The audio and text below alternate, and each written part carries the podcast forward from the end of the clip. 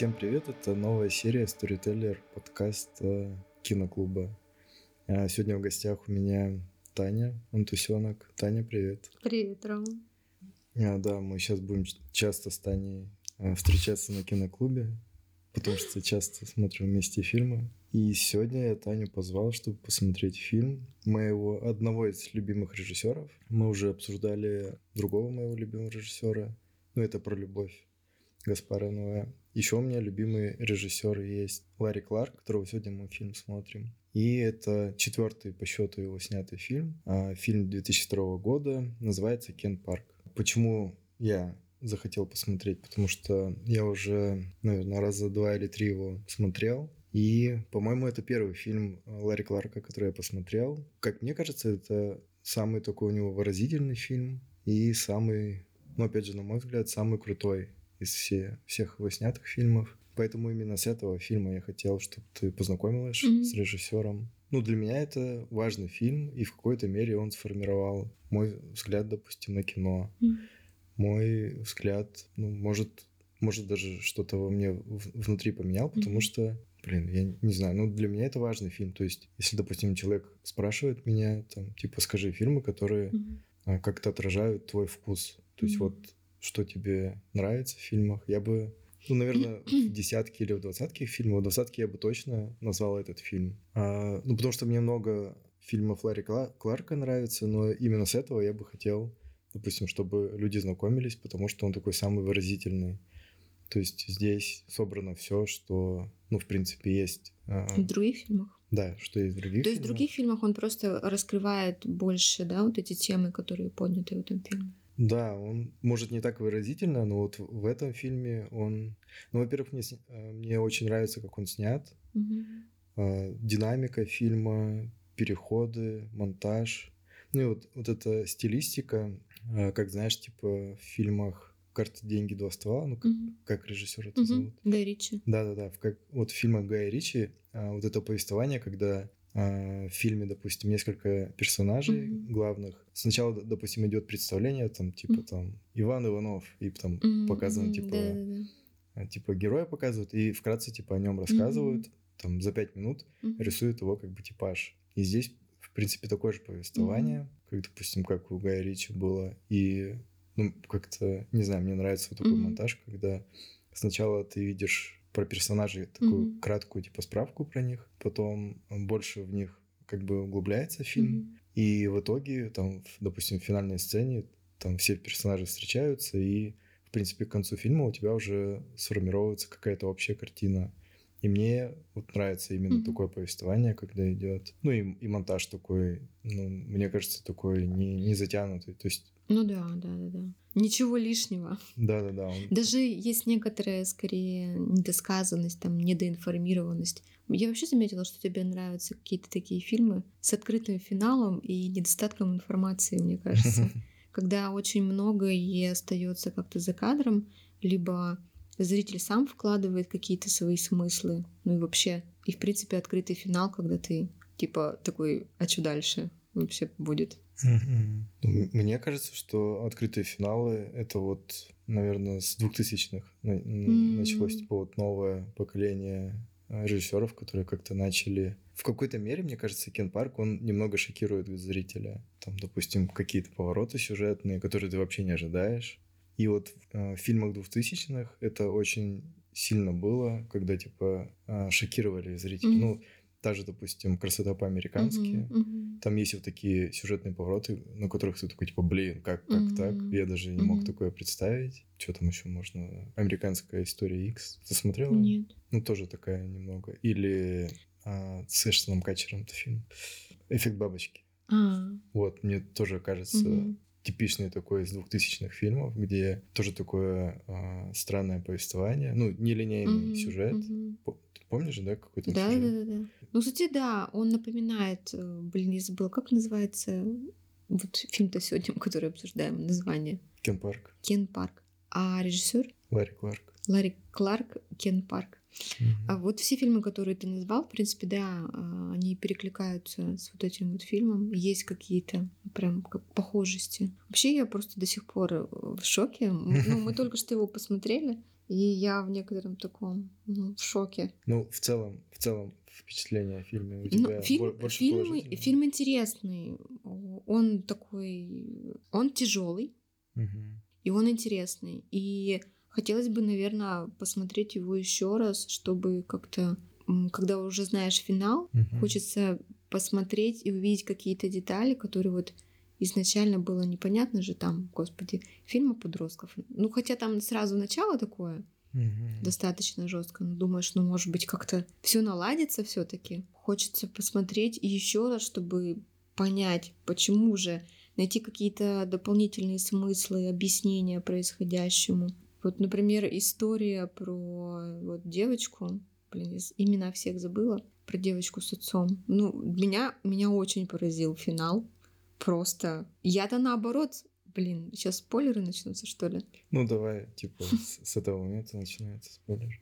Я наоборот с самого начала думала, блин, какой же он молодец. У него дочь похожа на жену, а он такой прям вот заботится о дочке, какой хороший отец. А по, по факту это оказалось вот как раз все ровно наоборот. Ну, мне кажется, что там не все так плохо в том плане, что вот именно в их истории mm-hmm. она как-то более-менее плавно закончилась. В смысле, а, более-менее более-менее спокойно. Ну, в смысле, что никто никого не убил? Ну да, что типа никто никому особые травмы не нанес, потому что по итогу, мне кажется, ну, батя такой типа женил ее на себе, чтобы mm-hmm. она больше ни с кем типа не согрешила. Да, ты так увидел. Я-то поняла, что батя женил ее на себе, чтобы, в общем-то, дальше, конечно. Не, а почему ты думаешь, что нет? А для чего еще женят-то на себе? Нет, нет, нет, нет. Мне кажется, он такой, типа, супер заботливый. Да, но... блин, там маньячило такой, ты что? Какой маньячило? В смысле, отец ее?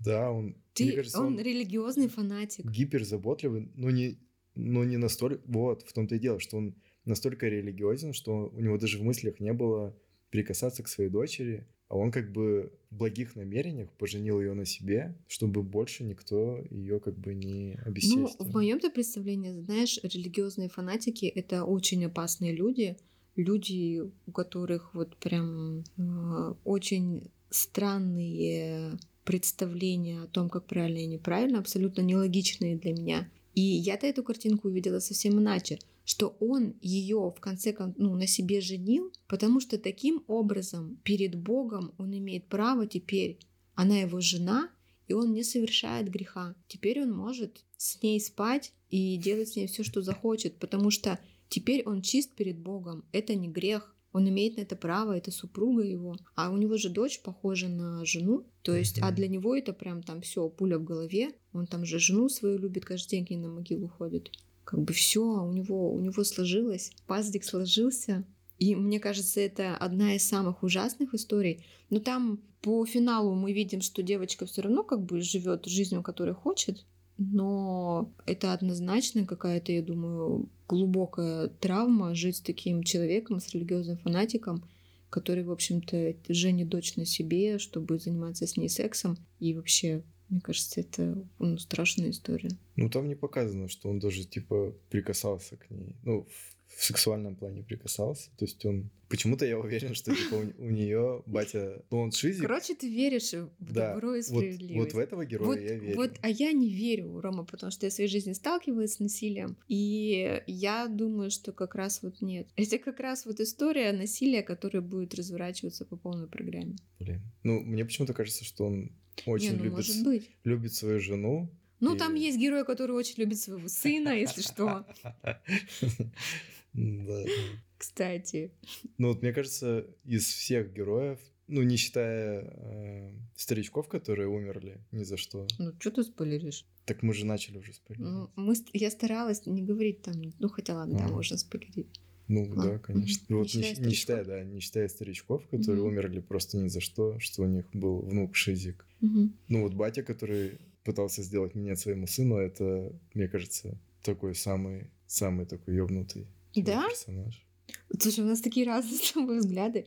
Я подумала, что вот эта вот история, она изначально мне казалась самой как бы страшной. Я, я просто знаю, что этот актер играет обычно каких-то неприятных персонажей, mm-hmm. и он изначально такой весь агрессивный, на сына там что-то наезжает, его опускает. И я ждала, что вот там, не знаю, он его изобьет, он его там что-нибудь сломает что-нибудь ужасное с ним сделает. По факту, опять-таки, финал этой истории, он меня очень удивил, и мне это показалось самое а, ну, наверное, самая трогательная история. Ну, это нездоровая, абсолютно нездоровая, но трогательная история, когда отец, ну, это тоже история инцеста, и отец понимает, что он влюблен в сына. Мне кажется, даже не то, что влюблен, он просто типа по пьяни решил, не знаю, что он решил сделать. Ну смотри, история же началась гораздо раньше, когда он был трезвый. Ну да. И он своему сыну говорит, ты похож э, на девочку, ты похож на свою мать. То есть он ему, по сути, напоминает молодую жену. Угу. У того, слушай, эти истории, кстати, перекликаются, смотри. У того дочка, которая напоминает умершую жену, угу. у этого сын, который напоминает тоже ему молодую жену. Угу. И он злится, потому что он не особо понимает, типа как бы, что за хрень? Он должен быть каким-то мужиком, может быть, он свои чувства там не особо понимает, потому что он злится на сына. Что ты такое, будь нормальным, ломает его скейт, ты там какой-то сопляк, слабак, что там еще. А, но в итоге, когда он напился, и у него там как-то снялся контроль, он приходит в комнату, он смотрит, открывает в комнату, э, комнату жены, смотрит, что там типа жена такая похрапывает, и он к ней не заходит в комнату. Идет в комнату сына и начинает гладить его ноги. И потом, в общем, начинает его домогаться. И это, конечно, это, ну, это история инцеста, это инцест, ну, история нездоровой какой-то любви, но, в принципе, они очень похожи, вот эти обе истории. Может быть, он тоже в нем любит, не знаю, молодую жену свою. То он не способен любить свою жену, вот какая она есть, в том возрасте, который она сейчас есть. Он хочет видеть ее молодой. Хрен его знает. Ну, как-то вот так я это увидела, а ты? Я помню, когда я помню ощущение, когда я первый раз смотрел фильм. Угу. Ну, естественно, самое мерзкое это вот это было для меня. Ой, мерзкое для меня было. Это когда парень э, дрочил и душил себя. Вот это вот самое мерзкое было.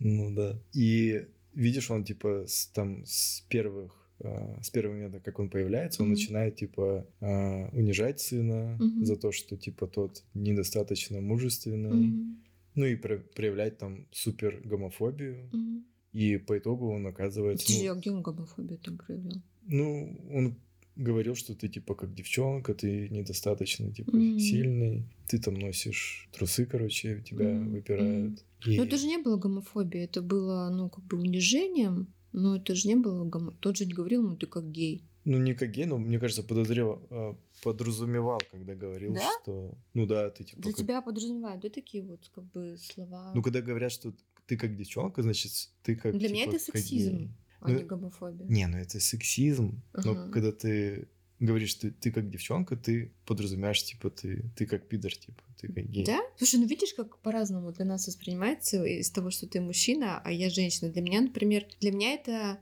такой наезд на мужественность, то есть это переход на личности в плане типа вот я крутой самец, я альфа, а ты вот там типа как-то какая там последняя буква в алфавите в греческом.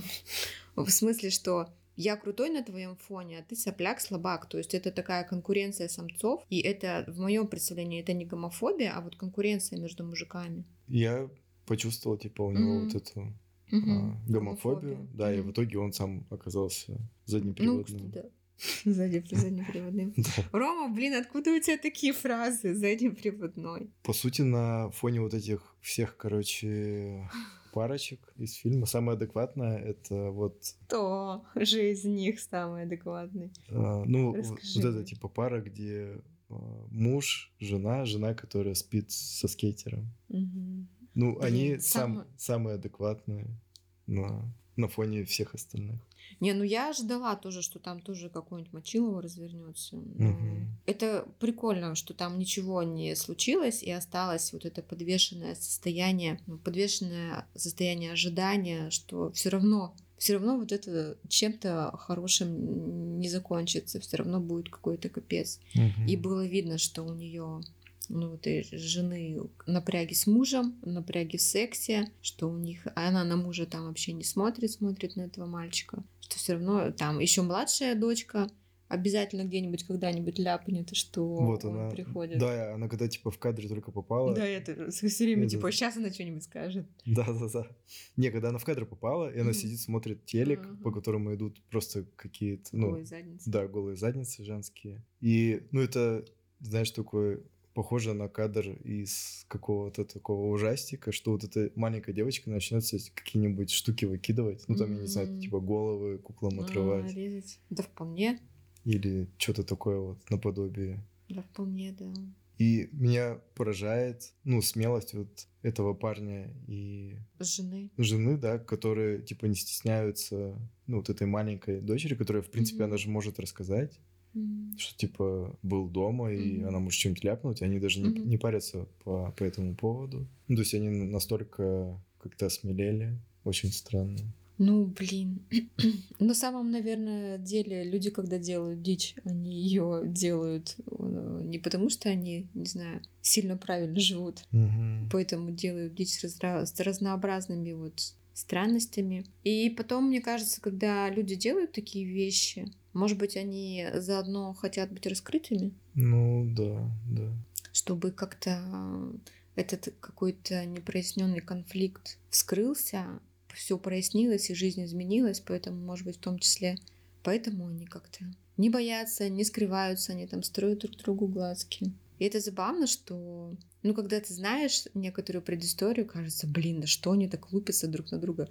Вы там хотя бы сидите за столом, не смотрите друг на друга, что вы, сейчас уже все все поймут. А, видимо, когда ты не в курсе, то и, и невозможно понять. Наверное, в жизни также работает. Если, ну, если сидеть за, да. Э, за столом с людьми и не знать, что происходит, угу. догадаешься. И, блин, это самая нормальная семья из всего этого фильма. Какая там, сколько и 35 35-летняя или 40-летняя женщина, которая спит с подростком. А сколько им по фильму лет-то? Ну, актерам, видимо, было уже за 18. Ну да, скорее А всего. по фильму им лет 14, наверное, 15. Да, ну вот если как бы они еще все в школе учатся. Угу. Это фильм про подростков, про непростую их жизнь. Угу. Про сколько их там, пять? Ну да, пять или шесть. Пять или шесть подростков. Э, история, надо было вначале говорить, наверное, что история про пятерых или шестерых подростков. У каждого своя особенная история, которую показывает режиссер. Вот. И что удивительно, когда мы посмотрели фильм, Рома посмотрел, что режиссеру было около 60 лет, когда он снял этот фильм. Это удивительно, потому что я бы, это, я бы в жизни не подумала, что это снимал пожилой человек. Мне кажется, настолько как-то он знает или чувствует или помнит до сих пор вот эти подростковые проблемы, ощущение себя каким-то ненужным, что тебе нет места. Но вообще тут в фильме конфликт родить взрослых и детей, угу. что подростки чувствуют себя никому не нужными, нет места. Ну и родители по большей части это какие-то потерянные люди, которые тоже не нашли какого-то своего места. Ну вот мальчик, который убил своих э, бабушку и дедушку, там вообще никак не объясняется, но у него даже нет родителей. И он самый, получается, от них такой вот отморозок. У него нет родителей, Бабушка там, какая бы ни была, типа хорошая, она его любит. Но по итогу это бабушка, и она постоянно нарушает его границы, она его не понимает, она его не слышит. Единственный способ, который он находит, это убить их. И бабушку, и дедушку. И мы не знаем, почему. Там вообще нет никаких объяснений, почему у него нет родителей, почему бабушка и дедушка.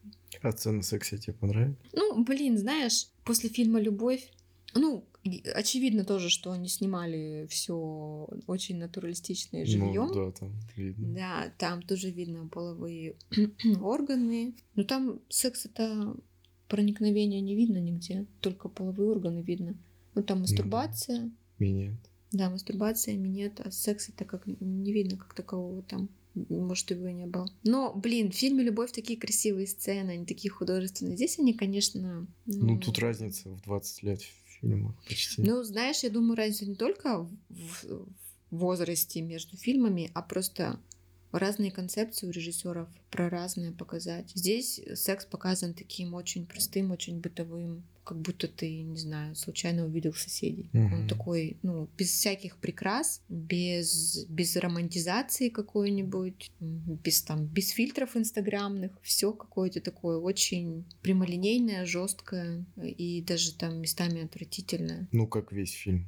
Ну да, как весь фильм. Согласна mm-hmm. с тобой. Ну да, поэтому сцены секса в концепцию фильма отлично вписываются вот своей... Они такие же, как весь фильм, да. Было бы странно, если там вдруг такие. Ванильные сцены. Да, ванильные, ванильные сцены ванильного секса. А ты как думаешь, о чем этот фильм? И чем он тебе изначально понравился? Почему это один из твоих любимых фильмов? Ну, видишь, я его смотрел подростком. И, да, кстати, это интересно. Вот, естественно, скажи. подросткам смотреть фильмы про подростков, mm-hmm. это прикольно, что типа фильмы Находишь сняты. Себя. Да, как будто фильмы сняты про твою жизнь, типа mm-hmm. про твои проблемы, и ты такой типа, о, нифига, наконец-то фильм, который понимает, типа, mm-hmm. что я думаю. Ну, видишь, он такой типа весь провокационный, mm-hmm. там много таких сцен, сцен секса. Mm-hmm. Кра... Мне, мне кажется, они красивые. То есть мне э, вот эти сцены, типа, мне кажется, mm-hmm. очень красиво сняты. Натурализм, я люблю такие mm-hmm. сцены секса. Да, ты любишь хоум-порно, я не люблю хоум-порно. Да. Ну вот, мне зацепили провокационные темы, mm-hmm. действия тоже персонажей, сцены секса, как он снят. Вот я смотрел сейчас фильм mm-hmm. новыми глазами, потому что ты мне калибровку монитора сделала, mm-hmm. и он yeah. в новых цветах. Я всем э, советую сделать калибровку экрана.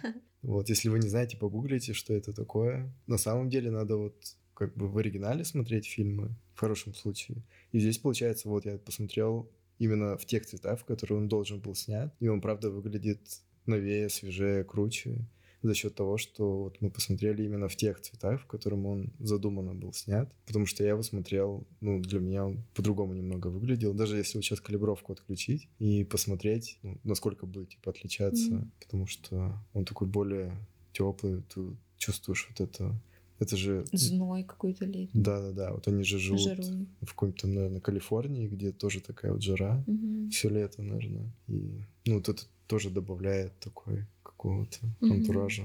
Ну да, цвета в фильме, вот мне очень э, тоже ощущение было цветового решения фильма, что такая вот какая-то жара, духота, ощущение, что как-то вот, не знаю, накаляется, вот когда день жаркий, к вечеру ты уже уставший, и вот вот эти цвета в фильме, они добавляют вот это вот ощущение от фильма усталости и ощущение, что должно же когда-то вот это вот кончиться. Mm-hmm. Вот этот весь дичь вот это, которая происходит в фильме, когда же вот это все закончится, разрядится какой-нибудь, я не знаю, грозой, свежим ливнем. Ну и, в принципе, мне кажется, вот эта финальная сцена с ребятами, которую мы подумали, что она похожа на мечтателей, mm-hmm. мне кажется, она отчасти является таким вот каким-то, ну, не знаю, свежим ветерочком хотя бы. Ну да, она сглаживает, типа, общее, Да, она сглаживает вот этот вот э, все неприятное ощущение от фильма. Это первый тройничок, который пошел на пользу всем.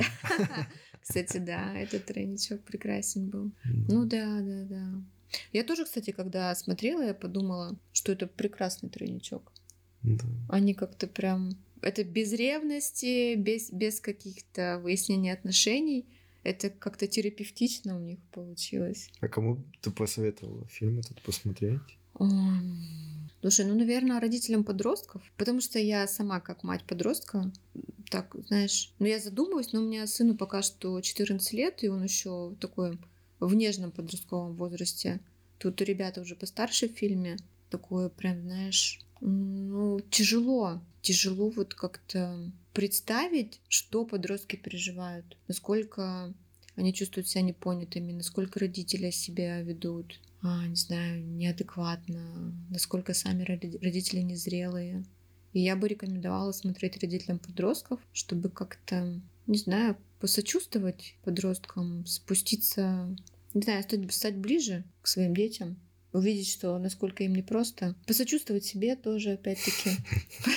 Ну, потому что там все родители показаны тоже людьми с нерешенными проблемами. Все мы, в общем-то, таковые. Что это сложно. Сложно быть родителем, сложно быть ребенком. Но все-таки это фильм про подростков, про то, насколько им сложно. Но я, блин, в шоке. Я до сих пор в шоке. Была бы рада, если бы ты сейчас еще что-нибудь рассказал, какие-то свои мысли о чем этот фильм, что еще тебе показалось важным. Ну, в первую очередь, мне кажется, это фильм как раз вот про отцов и детей, то, как они друг друга не понимают, иногда вообще не хотят слушать, иногда не замечают, как не уделяют время. Даже если у них есть вагон времени, они не работают, сидят дома, они просто пьют пиво и даже не пытаются наладить контакт с детьми. Ну, знаешь, сейчас вот ты говоришь, я еще подумала, ведь э, так показано, что у всех детей, мне так почувствовалось, что для всех детей это безысходная ситуация. Им всем абсолютно некуда уйти не показано никаких других родственников или других каких-то мест, куда они могли бы уйти, чтобы, не знаю, найти какую-то помощь, поддержку или защиту. Единственное, вот у мальчика, я совсем забыла все имена, один мальчик, который вот уходил там из дома, он уходил к друзьям-наркоманам, и они курили. И что действительно, наверное, для многих подростков это вот какой-то единственный выход куда-то уйти, куда-то сбежать, найти куда-то какую-то поддержку среди таких же как ты, непонятых. Я в шоке от фильма. Он не ужасный. Я даже не могу его характеризовать, какой он. Вот если «Любовь» он был грустный, то этот фильм какой для тебя? Ну, для меня он шокирующий. Шокирующий? Да. Неожиданно шокирующий. Я вот, если честно, не могу даже слово подобрать. Я вот очень удивлена. Удивляющий, наверное, не знаю. Вот мы с тобой сколько фильмов посмотрели, наверное, за, ну, за месяц, за два, за последних, да? Угу. И у меня не было еще ни одного фильма, на котором бы я не заскучал. То есть угу. А я думал, что это просто сейчас время такое, что ну невозможно типа сесть и два часа смотреть фильм, mm-hmm. не отрываясь, там типа без остановки, чтобы даже типа паузу не нажать. Mm-hmm. Я уже привык к тому, что я скучаю типа на, на всех mm-hmm. фильмах, даже прикольных фильмах. Ну вот «Любовь» mm-hmm. насмотрели. Mm-hmm. Это мой любимый фильм. Но на нем я были моменты типа mm-hmm. провисания такие. Mm-hmm даже не то, что я как бы знал дальше, что будет в фильме идти, а мне просто становилось скучно. Mm-hmm. Ну, какие-то вот именно провисания, может, там, не знаю, эмоциональные были. Mm-hmm. А в этом фильме он настолько динамичный, ну, да, что mm-hmm. каждая сцена, она типа на своем месте. Mm-hmm. То, то есть если бы мне сказали, типа, вот вырежи немного mm-hmm. из фильма что-то mm-hmm. лишнее, я бы вообще ничего не вырезал. Mm-hmm. Потому что тут каждая сцена на своем месте. А в любви, mm-hmm. допустим, там есть такие сцены, которые, ну, если вырежешь, ничего не поменяется. Mm-hmm. И вот мне кажется, вот этот фильм, почему, почему мне тоже интересно пересматривать, допустим, mm-hmm. там раз там в несколько лет фильмы любимые, mm-hmm. потому что все равно что-то меняется. Mm-hmm. Ну да, конечно. И, допустим, я люблю э, Даррена Аронофски, тоже mm-hmm. один из моих mm-hmm. любимых режиссеров. Вот, допустим, я смотрел «Фонтан», и, наверное, последний раз мне не так интересно было смотреть. Во-первых, mm-hmm. потому что это был, там, наверное, десятый раз, когда я его смотрел. Но там тоже это фильм старый, и он уже немного да, провисает, да, да, да. То есть там есть такие моменты, которые можно было типа просто пропустить. Ну вот один из пунктов, например, сейчас фильмы гораздо более динамичные, просто по скорости, угу. сменяемости картинки. А вот старые фильмы, тот же Фонтан, он такой какой-то плавный, задумчивый. А этот фильм действительно, он снят 20 лет назад, и он очень динамично снят. Как будто вот, не знаю, как будто он сейчас снят реально. Вот, и прикинь, как он воспринимался тогда, mm-hmm. в то время. Он это... вы, выглядел, наверное, супер странно. Ну, такой новаторский, мне кажется, mm-hmm. фильм. И вот за что я люблю этого режиссера, потому что он, типа, такие смелые фильмы снимал. Mm-hmm. Так круто. И, как, допустим, помнишь, мы говорили о литературе, и я говорил, что мне нравится литература про подростков, mm-hmm. потому что я понимаю, как сложно это написать, mm-hmm. книгу про подростков, будучи взрослым человеком. Mm-hmm именно вот эти попасть в проблемы, попасть э, в чувства mm-hmm. подростков. То есть это надо либо очень хорошо помнить mm-hmm. свой подростковый возраст, там, свои проблемы, либо очень хорошо чувствовать. Я не знаю, что, что надо взрослому человеку, чтобы почувствовать, что, что ощущает подросток. Ну вот у этого режиссера очень хорошо получается. Mm-hmm. Ну, я на самом деле не знаю больше режиссеров, которые бы вот так круто снимали про подростков, про mm-hmm. их проблемы. Ну вот, допустим, из последнего там, что этот сериал Sex Education. Mm-hmm. Но... Но он как будто бы немножко бы такой с юмором, немножко более лайтовый все таки Ну да, и там такие проблемы. Там гендерные, да. вот, это, вот эта вся повестка. Ну, короче, не про нас. Ну вот, да, мне, короче, на ум ничего не приходит из таких вот фильмов про подростков. И, кстати, из вот этого фильма прикольный сериал Слово бы получился. пацана. Не, слово Нет? пацана нет. Из этого фильма прикольный бы сериал получился, потому что тут много Ну персонажей. да, можно было бы раскрывать. Да, есть Ну, он был такой был. не только динамичный. Ну, блин, нет, я хочу сказать, что на нем бы цензура там была 18 плюс или еще сколько-то там плюс. Сейчас же вот стриминги, и на стримингах М. выходят, и там пофигу на цензуру, то есть там М. просто ставят 18 плюс рейтинг. М, Ну, как бы выше же рейтинга нету. м, На стримингах ты должен быть совершеннолетний, чтобы м. иметь подписку. Ну, то есть там целевая аудитория это 100% таких фильмов. Прикольный бы сериал получился, на самом деле, я бы посмотрел. Но, видишь, режиссера уже, уже 80, Мгм. и навряд ли его позовут на стриминге что-то снять, М.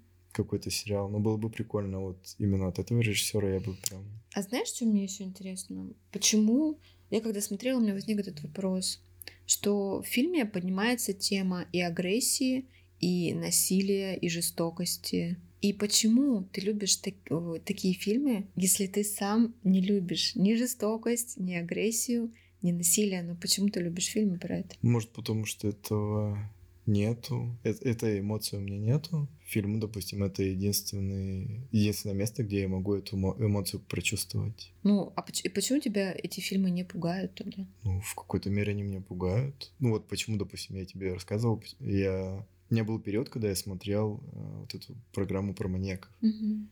типа там «Криминальная Россия». Мгм. Меня это настолько пугало, что от одной передачи я просто не мог потом несколько Мгм. дней из дома выходить. Но я все равно смотрел это. То есть это меня пугало. Это Мгм. настолько сильно меня пугало, что ну там типа до эмоционального срыва доходило. Но все равно продолжаю смотреть про этих маньяков. Мгм. Не знаю зачем. Но при этом ужастики я ненавижу.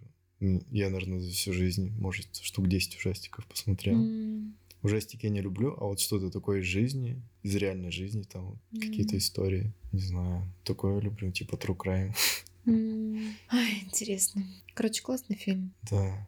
А своему сыну ты бы дала посмотреть этот фильм? Ну, э, дала бы чуть постарше. Сейчас все-таки он маловат, ему 14, а там и... Наркотики, секс. Ну, секс, наркотики, жестокость, насилие, убийство. Вот. Хотелось бы, чтобы его психика была чуть более устойчивой, и он мог сделать правильные выводы, а не воспринять это как призыв к действию. Ну, ты просто сказала, что я у тебя спросила, кому Мгм. ты посоветовала. Ты говоришь, Мгм. типа, родителям подростков. Мгм. Допустим, я бы своим родителям не дал такой фильм смотреть. Ну, Ну, я, но я и не подросток, да. Если бы ты был подростком, ты бы не дал родителям такой Нет, вот смотреть? сейчас Нет, а если бы ты был подростком. тоже бы не дал. Почему? Типа, родители, посмотрите, какими вы бываете. Не, не слышите своих детей. Так там показаны, какие бывают дети, ну, которые дрочат. А то родители не знали, да, да об, об этом. Нет, дрочат и убивают свою бабушку и дедушку. Ну, тоже Так как-то... это такие распространенные истории обе. Просто мне кажется, не всем людям можно такое смотреть, не все люди просто оценят. Они не увидят за жестокостью а то, что хотел сказать режиссер. Мгм. Они не увидят, допустим, за какими-то пошлыми сценами. Ну, Мгм. в смысле, в Мгм. их понимании пошлыми. Мгм. За какими-то откровенными сценами. Они не увидят, что тоже хотел сказать режиссер. Ну, то есть, чтобы смотреть такие фильмы, надо быть открытым, надо быть готовым. Короче, мне П- кажется, про- простой и прямолинейной правде жизни. ну, она немного приукрашена. Ну, хотя... Приукрашено. Ну, ладно, да, к правильной жизни. Просто не у всех в жизни есть тройнички, секс с мамами своих подружек. Блин, слушай, ну, ну, слушай, я согласна, что фильм однозначно не для всех, просто кто-то кто-то не любит такие э, жанры, а кто-то любит смотреть, не знаю, что-нибудь ванильное, предположим, кто-то не хочет просто смотреть в глаза, что есть такие проблемы. Там есть жестокость, есть насилие, есть э, инцесты. И эти люди, естественно, не захотят. И, ну, наверное, не надо. Это ведь для тех, кому интересно. Так же всегда оно и работает. Нельзя как заставить человека чесать, если у него чешется. Но мне кажется, вот таким людям, которые не любят такого рода фильмы, как Надо раз... идти смотреть тещу. Как раз было бы прикольно посмотреть такой фильм, чтобы расширить границы. То есть, если он расширяет границы такого, как я, человека, который там уже просмотрел кучу просто подобных фильмов, то прикинь, какое а, какой эффект на них произведет. Какой негативный эффект на них произведет этот фильм? Ну, блин, я говорю, что надо, наверное, быть готовым. То есть надо подготовиться, что в фильме будут какие-то шокирующие моменты. Ну да, видишь, э, может же быть очень негативный эффект от того, что ну, человек может быть шок... очень сильно неприятно шокирован откровенными сценами там порнографического толка, сцен жестокости. Я думаю, хорошо, что все люди сами выбирают. Не надо всех эм, оккультуривать, Рома, сильно. Это тоже насилие. А похожие фильмы? Ты какие-то видела фильмы похожие? Слушай, ну, мне приходил э, на ум опять-таки только на игле почему-то. Ну, из-за динамики, наверное, да? Ну, из-за того, что там как бы все идет в тартарары. Вот так вот скажем. Но они не похожи абсолютно. Ну, просто мне... Вот, наверное, потому что когда вот ты смотрела фильм на игле, там все время вот это вот ощущение, что что-то будет плохое. Вот этот фильм я тоже смотрела. Ощущение, что ну, все будет плохо. Ну, фильм так начинается, что там как бы ничего хорошего быть не может. В принципе, это прикольно, что в конце есть объяснение, почему этот мальчик так поступил. Угу. И это такое, блин, прикольное объяснение. Ну ладно, о всем поговорили, давай заканчивать. Пойдем смотреть другие фильмы. А, спасибо, что послушали. Спасибо, Таня, что пришла. Я люблю с тобой фильмы смотреть, потом обсуждать их. Спасибо. Приходи еще. Ну, давай в следующий раз, в следующий раз выберешь ты фильм, и будем обсуждать твой какой-то фильм, который да, ты хочешь обсудить. Так что не прощаемся. А всем остальным пока. Спасибо, что слушали. Подписывайтесь обязательно на всех площадках на подкаст. Ставьте сердечки, лайки, подписки. Пишите комментарии. Да, комментарии. Там э, в, в описании будет карта Сбербанка, на которую можно будет скинуть донат нам на попкорн в следующий раз. Фильм. Да. Все, всем пока. Пока.